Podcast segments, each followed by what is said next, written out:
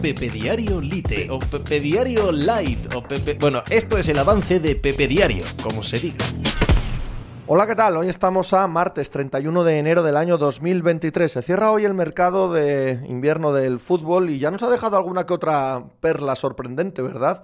El fichaje o la cesión de Joao Cancelo por parte del Manchester City al Bayern de Múnich es de esas que te deja con, con los ojos muy, muy abiertos. ¿Qué ha pasado ahí entre Cancelo y Guardiola? Un jugador que parecía clave, ¿no? En lo que estaba consiguiendo el Manchester City, sobre todo el año pasado. También sabemos que tiene un carácter volcánico, pero acabar cedido en un equipo que potencialmente es rival del City en el torneo más importante, que es la Champions League, y saliendo como de la nada, sin rumores previos, bueno, ha sorprendido a todo el fútbol europeo. Hoy viaja al Chelsea, a Portugal, para cerrar el fichaje de Enzo Fernández, a ver si lo consigue, por 130 millones y convertirle en el centrocampista más caro de la historia del fútbol. Mucho interés por todo lo que se mueve en Inglaterra, en la Premier League bastante menos, bastante poco interés en lo que se mueve en España, con el mercado absolutamente parado como eh, bueno, es la tendencia de los últimos tiempos. También subrayar, claro,